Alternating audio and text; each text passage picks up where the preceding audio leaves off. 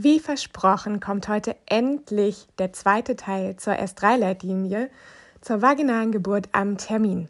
Und zwar spreche ich noch einmal mit Katharina Diseri, Vorstands- und Gründungsmitglied von Motherhood e.V. Und wir beleuchten zusammen an konkreten Beispielen, was die S3-Leitlinie genau aussagt und warum sie Frauen und werdende Eltern in ihren Rechten stärkt. Es geht zum Beispiel um Empfehlungen zu CTG-Untersuchungen, aber auch um Bewegung, Yoga, das angeleitete Pressen und ganz vieles mehr. Ich hoffe, ihr könnt viel für euch mitnehmen und euch auch mit den Impulsen auf die Geburt vorbereiten. Viel Freude beim Hören und lasst uns gerne eure Fragen und Kommentare und natürlich auch eure Sterne da. Herzlich willkommen bei deinem Gebärmütter-Talk dein Podcast für deine Schwangerschaft, die Geburt, Familie und dem Frausein. Hi, wir sind Katrin und Inken. Und zusammen sind wir die Gebärmütter. Hier in deinem Gebärmütter-Talk soll es um dich gehen. Als Frau, werdende Mama, als Mama und um euch als Eltern. Wir möchten dich in deinem Vertrauen stärken, dich inspirieren und begleiten. Wir freuen uns total, dass du uns zuhörst und sind gespannt auf unsere gemeinsame Reise hier in diesem Podcast.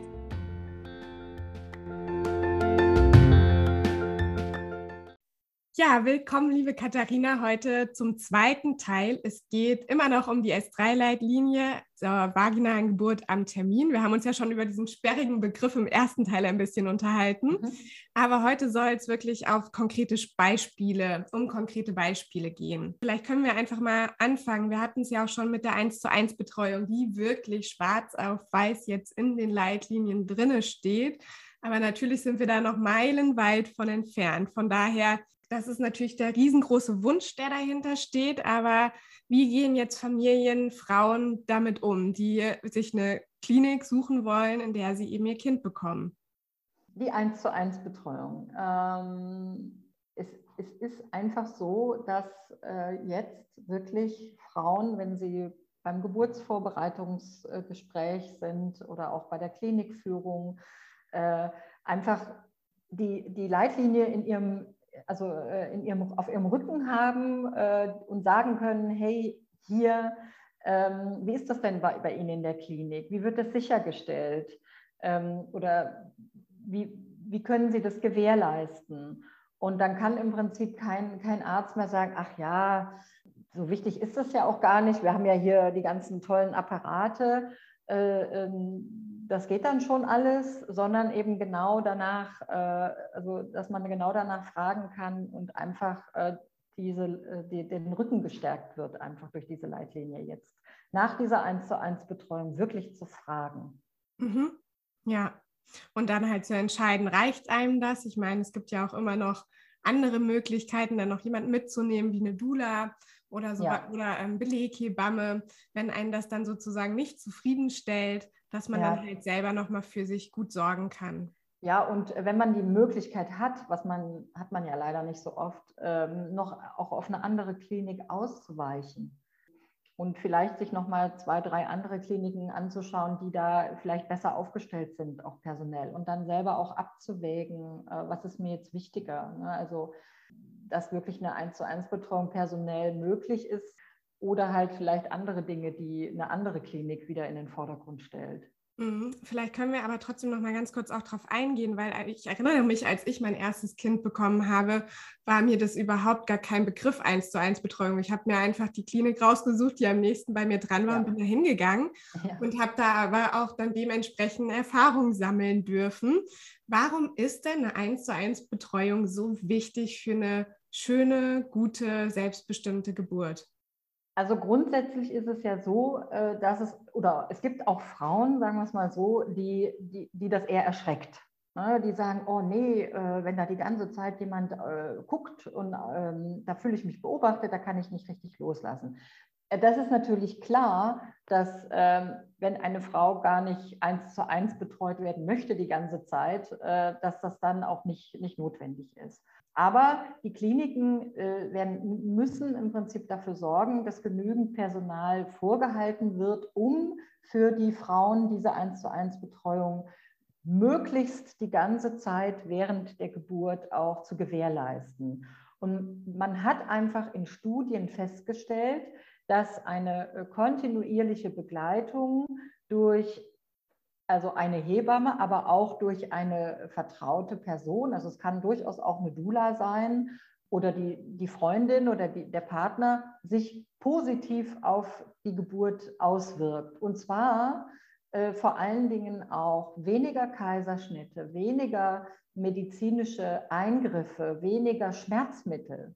Also deswegen hat diese 1 zu 1 Betreuung äh, eben so einen Wert und natürlich auch, wenn irgendwas nicht so rund läuft, dann wird direkt erkannt, oh, da, äh, die Frau fühlt sich nicht wohl, die Frau hat da und da Schmerzen, äh, die braucht nicht rausrennen und klingeln oder die braucht nicht klingeln und der Mann braucht nicht rausrennen, nach der Hebamme zu suchen, äh, dass einfach Auffälligkeiten besser erkannt werden, schneller erkannt werden. Mhm. Und wir hatten ja im ersten Teil des Gesprächs auch schon das CTG so ein bisschen angesprochen. Das gehört ja auch in diesen Bereich mit rein, weil wenn du eine 1 zu 1 Betreuung sichergestellt hast, dann sind ja diese ja, technischen Untersuchungen manchmal gar nicht mehr so vonnöten, weil mhm. eben eine erfahrene Hebamme mitbekommt, mhm. wenn was nicht so gut oder nicht so rund läuft. Ja, und diese, diese Hebamme, die sollte dann auch äh, natürlich die Frau zum Beispiel motivieren, sich zu bewegen. Äh, da, da, da ähm, hält ja die Leitlinie auch einiges bereit. Also das heißt, die, die Frau soll angehalten werden, äh, sich während des, des Geburtsverlaufs äh, so, wie sie das möchte, zu bewegen. Also ein ganz wichtiger Punkt. Ne? Und wenn sie dann halt an so ein Dauer-CTG angeschlossen ist, dann geht das ja oft gar nicht. Ja, kannst du noch mal kurz ähm, ein paar Worte zum CTG verlieren? Also was steht da in der S3-Leitlinie genau drin? Na, man hat halt einfach festgestellt, dass diese ganzen äh, CTGs äh, nicht zu einem sogenannten besseren Outcome heißt das. Also äh, nicht, nicht unbedingt etwas nutzen während der Geburt. Und deswegen ähm, äh, auch nicht unbedingt so sinnvoll äh, ist, ständig die Frauen an die, ans CTG zu hängen. Mhm. Die, die, die, wissenschaftlichen Erkenntnisse sind einfach, sind einfach so, CTG äh, äh, in bestimmten Situationen ja, aber ist auch nicht jetzt so, dass das Outcome sich verbessert. Eben. Ja, und das muss man ja als Frau oder werdende Eltern einfach wissen, dass sie mhm. jetzt auch in dem Kreissaal, wenn sie da unter, während der Geburt halt einfach sind und es wird ihnen angeboten, dass sie eben auch die Möglichkeit haben, das ablehnen zu können, sozusagen. Genau, sie können sagen, was sind jetzt die Vorteile? Ne? Was ist gut, wenn ich jetzt, jetzt das CTG bekomme? Warum machen sie das jetzt so? Und das ist, ja. sind zwei gute Fragen, die man so mit an die ja. Hand geben kann, ne? Immer. Mhm. Immer ist immer wichtig, warum ist das jetzt sinnvoll und was, äh, warum können wir nicht warten? Mhm. was passiert, wenn wir warten? Genau, und dann wieder in Kommunikation zu gehen und dann ja. eine Entscheidung treffen zu können, die für einen genau. wichtig ist. Ja, dann gucken wir mal weiter. Ähm, es ist ja auch oftmals Standardprozedur schon, dass man dann, wenn man in die Klinik kommt und sozusagen eincheckt, dass einem dann ein venöser Zugang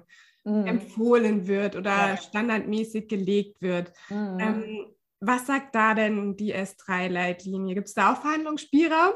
Nix sagt da die S3-Leitlinie. habe ich, ja hab ich ja beim letzten Mal schon angesprochen. Ähm, tatsächlich steht zu diesem venösen Zugang nichts drin. Ähm, aber, und das hat, ist ja schon eine Aussage, ne?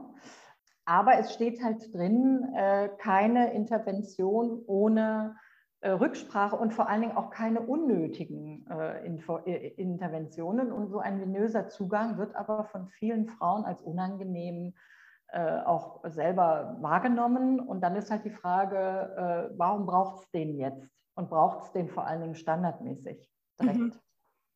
Ja, also auch da wieder die ähm, Fragen und ja, ich ähm, kenne es ja von mir auch, dass äh, alleine dieses Nachfragen schon so eine Hürde bedeutet. Ne? Man geht ja dahin und die Menschen, die machen das vor Ort schon jahrelang, die wissen einfach, wie der Hase läuft und ich komme da so als Laie hin und frage dann da. Und vielleicht, wenn ich dann das erste Mal eine Antwort kriege, die jetzt nicht ganz so offen war, dann überlege ich mir vielleicht beim zweiten Mal wieder nachzufragen. Ja. Aber das sich echt wirklich fest vorzunehmen, so lange zu ja. fragen, bis man es dann auch verstanden hat, ja. sozusagen. Ja, genau. Aber deswegen kann man ja auch da wieder das geschriebene Wort der Leitlinie nehmen, um vorher sich schon zu überlegen, äh, stört mich so ein Zugang als Beispiel oder stört es mich vielleicht gar nicht. Und dann kann man für sich, also ich meine, so eine Liste machen, äh, in der man halt äh, das auch mal kurz niederschreibt. Ne? Also, ähm, das, die, also als Geburtsplan im Prinzip. Mhm. Ja, und sich einfach gut vorzubereiten. Ne? Ja. ja. Mhm. Der nächste Punkt, den ich gerne ansprechen würde, sind vaginale Untersuchungen, die ja auch gerne ähm, mal gemacht werden. Vielleicht jetzt auch nicht in jedem Kreissaal übermäßig, aber ähm, wenn es denn doch dann so sein sollte, dass einem das empfohlen wird, was hat man da denn für einen Spielraum? Geht die Leitlinie darauf ein? Wann eine vaginale Untersuchung äh, angeboten werden soll, steht eben auch in der Leitlinie. Das, und da kommen wir auch wieder zu dem, was wir bei den anderen äh, Interventionen schon gesagt haben. Gut aufklären lassen, gut, gut äh, äh begründen lassen und dann selber entscheiden.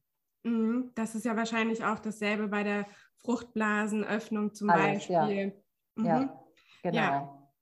Also bei diesen ganzen ähm, ja, Interventionen, dass ja. man da wirklich genau hinschauen sollte und sich halt eben schon im Vorfeld ähm, am besten kundig gemacht hat, was man eben dann für Fragen stellen kann und was ja. auch, ähm, ja, was, äh, was die Rechte von einem in dem Falle genau. dann halt auch sind. Aber es ist ja auch schon mal äh, gut, wenn man überhaupt weiß, dass zum Beispiel so eine Fruchtblaseneröffnung nötig oder vielleicht angebracht wäre. Ja, und wie, wie, wie fühle ich mich dabei, wenn ich, das, wenn ich höre, ah, da soll die Fruchtblase ähm, eröffnet werden? Ne? Äh, dass man sich da schon mal auch darauf vorbereitet.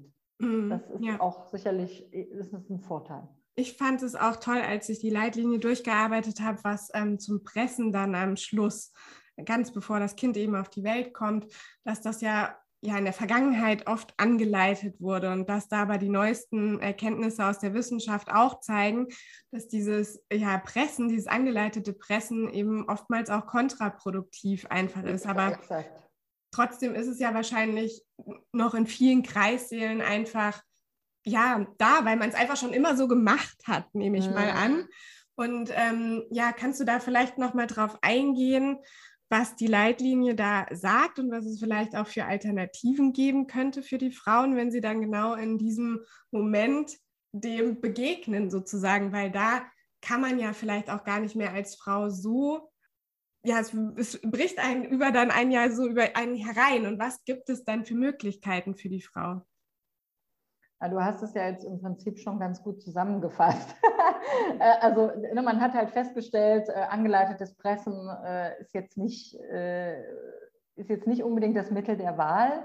Ähm, und da spielt aber wieder auch herein, dass die Frauen sich auch an, die Frauen angehalten werden sollen, sich freier zu bewegen. Das ist dann auch förderlich eben für, für, den, für den Austritt. Ne? Das ist ganz klar, ja. Ja, zum Beispiel Bewegung hatten wir ja eben auch schon, aber ja. es steht ja auch tatsächlich drin, Yoga wird explizit erwähnt und ja. ähm, Massage. Alles, was der Frau gut tut im Prinzip, genau. Äh, Massage, Yoga, dass, dass sie auch trinken soll. Also ihr soll Trinken angeboten werden, äh, äh Getränke angeboten werden. Ne? Also äh, Wasser oder so. Das steht da, da stehen da auch ein paar Tipps drin, was, was da gut ist ja, ich finde das einfach toll, dass sich dieses Bild einfach verändert. Also früher war es ja vielleicht noch so, wenn man da mit seiner Yogamatte ankam oder mit seinem ähm, Räucherstäbchen oder egal, was einem gut tut, das ist ja völlig individuell oder Hypnosen oder Massagetechniken dass man da ja vielleicht auch angeguckt wurde, als sei man irgendwie so ja. ein bisschen ähm, esoterisch angehaucht oder so. Aber das Und jetzt kann man sagen, hier in der Leitlinie, da steht aber, äh, da steht aber, dass das gut ist äh, oder zumindest, dass es für, für manche Frauen gut ist und dass man das einfach abfragen sollte. Genau.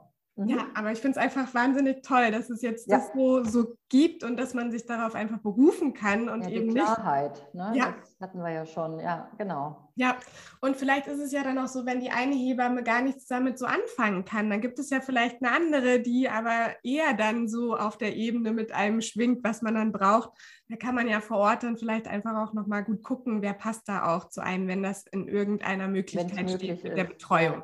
Ähm, genau, und in, in die gleiche Richtung geht etwas, was ich jetzt gerade vergessen habe. Ich wollte jetzt gerade noch einhaken. Kommen wir hoffentlich gleich noch zu, dann fällt es ja. mir wieder ein. Ja, wenn es dir einfällt, sagst du es einfach. Mhm. Mhm. Ähm, Ihr habt aber zum Beispiel beim Dammschnitt war das, glaube ich, ne, dass es da auch Diskussionen gab, wo ihr jetzt ähm, nicht mit den Hauptleuten da einer Meinung, glaube ich, wart. Vielleicht können wir dazu noch mal, können wir das noch mal beleuchten. Also mhm. was sind da eure Gedanken von Motherhood e.V. gewesen, wenn es um das Thema Dammschnitt geht?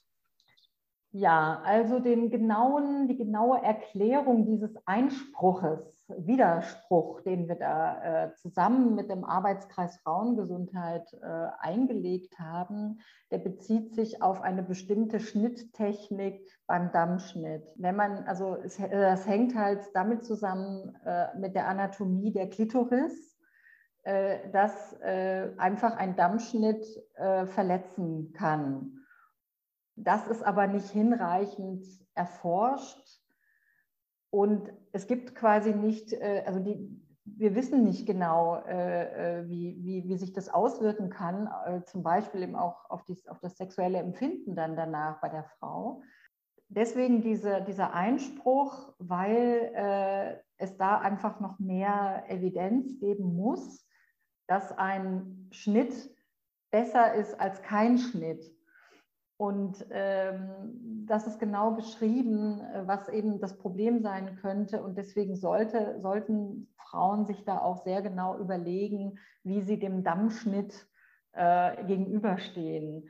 Ähm, und man weiß ja auch heutzutage, aber das ist auch schon länger äh, eigentlich Praxis, äh, dass so ein Riss äh, eben äh, besser ist. Also ein Dammriss, ein natürlicher Riss besser ist, besser verheilt und so weiter aber das ist einfach von, war uns sehr, sehr wichtig, äh, diese, diese bestimmte Schnitttechnik äh, im Prinzip zu, zu, äh, zu kritisieren und dafür auch ein Bewusstsein zu schaffen, weil es Hinweise gibt, dass ein Dammschnitt sehr stark sexuelle Probleme oder überhaupt eine Beeinträchtigung im Anschluss äh, dann haben kann auf die Frau. Mhm.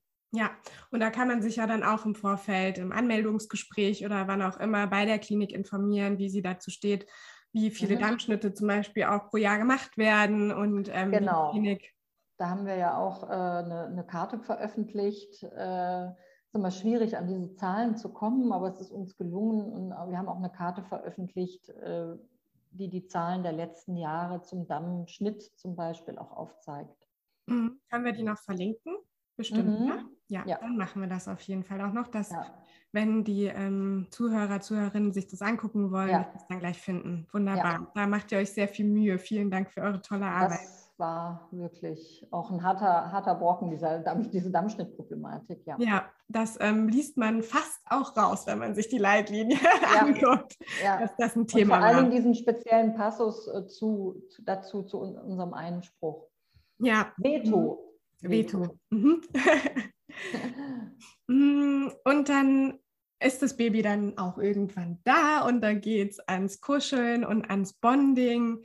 Ähm, gibt es da noch Neuerungen, die die S3-Leitlinie jetzt bereithält, auf die man sich berufen kann? Gibt es da was Interessantes noch zu sagen, was man wissen sollte? Naja, also auch da wieder, das Bonding ist wichtig.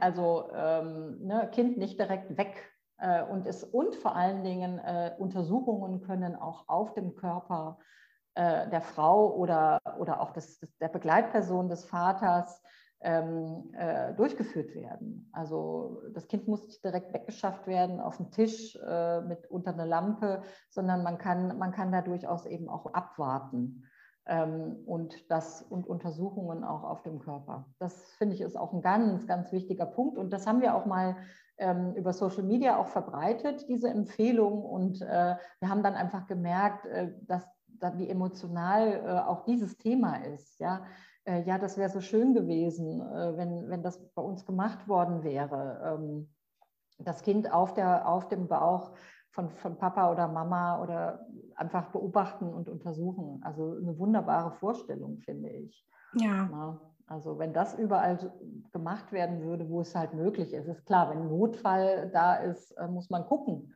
Ähm, aber auch, äh, ja, also ganz tolle Empfehlungen. Ja, Auf jeden Fall. Hast du denn da, da hast du wahrscheinlich auch keine Zahlen, inwiefern das schon durchgesetzt wird Nein. in Kreissälen, ne? Nein. Das ist sehr schade, weil das würde Nein. mich interessieren. Aber da ist auch, das ist natürlich auch schon etwas, was schon seit Jahren äh, in vielen Kreissälen praktiziert wird oder wo man sich da schon auch, wo man schon auch ein Bewusstsein dafür hat. Aber Guck, es ist wichtig, dass Frauen danach fragen, auch beim Kaiserschnitt im Übrigen ja nochmal. Ne? Also wie ist das, wie fördern Sie denn hier die Bindung, das, das Bonding? Ja, auf jeden Fall. Ich glaube, damit kann man es ja auch ganz gut zusammenfassen bei allem, was wir jetzt so ähm, thematisiert haben, Mhm. dass eben wirklich man das Selbstbewusstsein haben darf, als werdende Eltern und als Frauen nachzufragen Ja. und zu gucken, was sind die eigenen Wünsche, was sind die eigenen Erwartungen. Klar, manchmal läuft dann doch irgendwie was ganz anders, als man es sich erhofft hatte, aber auch da immer wieder für sich zu gucken, wie kann ich mich im bestmöglich eben vorbereiten, um Mhm. dann für mich Entscheidungen treffen zu können und zu Genau. gucken, welche Klinik ist da am besten für mich geeignet und eben wirklich Fragen zu stellen. Magst du die Ja. Fragen noch mal sagen, die für dich so das immer rauskitzeln, was ähm, ja was wichtig ist? Ähm, ich gehe noch mal eine Minute zurück. Äh, mir Ja. ist nämlich wieder eingefallen und was auch ein ganz wichtiger Punkt ist, ist äh, das Schmerzmanagement heißt Mhm. das. Ne? Also, äh, dass man äh, sich auch dank der Leitlinie, aber auch, also dass man sich vorbereiten kann, was gibt es denn für Möglichkeiten, äh, Schmerzen zu lindern? Äh, gibt es auch eine Alternative zur, zur PDA? Ähm, und dass man da eben auch, also die Leitlinie hält dass die Hebammen und auch die Ärzte an, äh, der Frau ein Schmerzmanagement, eine Schmerzbegleitung zu ermöglichen und nicht pauschal hier PDA und Tschüss. Ne? Und was gibt es noch äh, äh, an schmerzlindernden ähm, Eingriffen oder nicht Eingriff, aber ha Handlungen? Ne? Das ist Ja. auch ein ganz wichtiger Punkt. Ja, das ist auf jeden Fall sehr wichtig und ich glaube, das hatte ich sogar auch als Frage und habe ich irgendwie übersprungen. Ich weiß gar nicht warum. Super, dass du es nochmal Ja, aufgegriffen ja, genau. hast. Da haben wir uns doch perfekt ergänzt. Ja, genau. Super. Und jetzt nochmal, du halt wolltest, äh, welche Fragen? Ja, also es gibt ja dieses ähm, Vrani-Modell. Ne? Also, also googelt mal Vrani, V-R-A-N-N-I. Also, dass man fragt, eine Intervention steht an.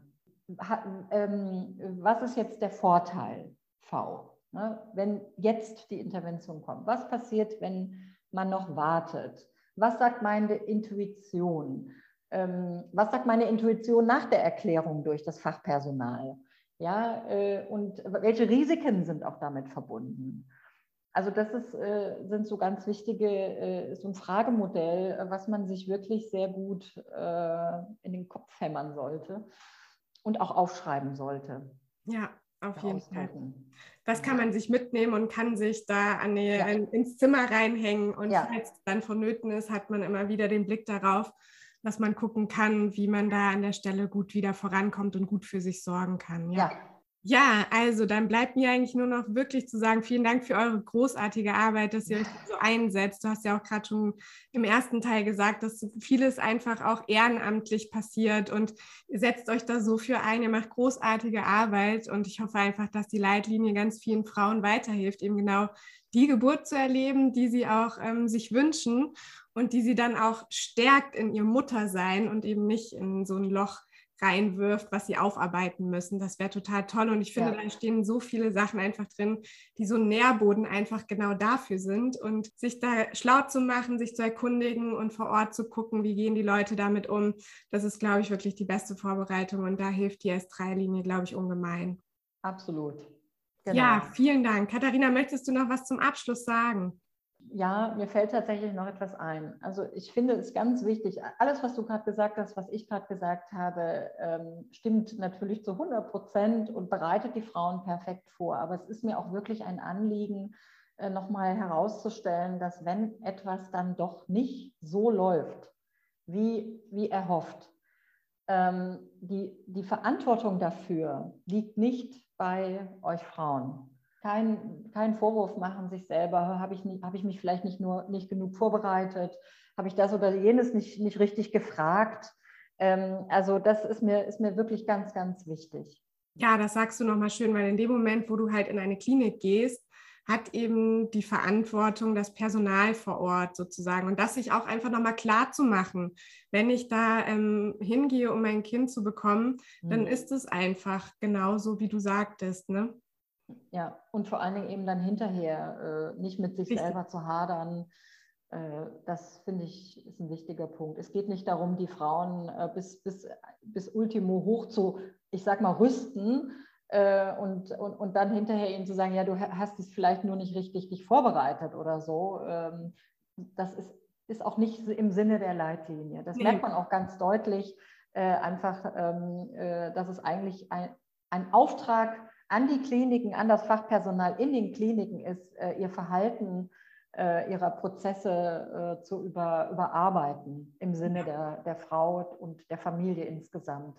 Ja, das hast du schön gesagt und ich glaube, das ist einfach auch ein wunderschönes Schlusswort, dass man sich einfach auch, wenn was anders gekommen ist, diese Vorwürfe, die man sich gerne dann mal macht, dass man vielleicht ähm, ganz sanft mit sich umgeht und ja, ähm, ja da liebevoll, einen liebevollen ja. Umgang mit sich selber findet.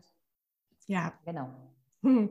Katharina, vielen Dank für dieses Interview. Es hat total Spaß gemacht. Ich glaube, da ist sehr viel dabei gewesen, was die Frauen und werdenden Eltern mitnehmen können. Und ja. ja. Mhm. falls noch Fragen sind, dann können die das auch immer kommentieren. Da sind ja. wir ja dann auch dann da noch Rede und Antwort zu stehen. Deswegen vielen Dank für deine Offenheit und es hat sehr viel Spaß gemacht mit dir. Vielen Dank. Mir hat es auch sehr viel Spaß gemacht. Tschüss. Tschüss.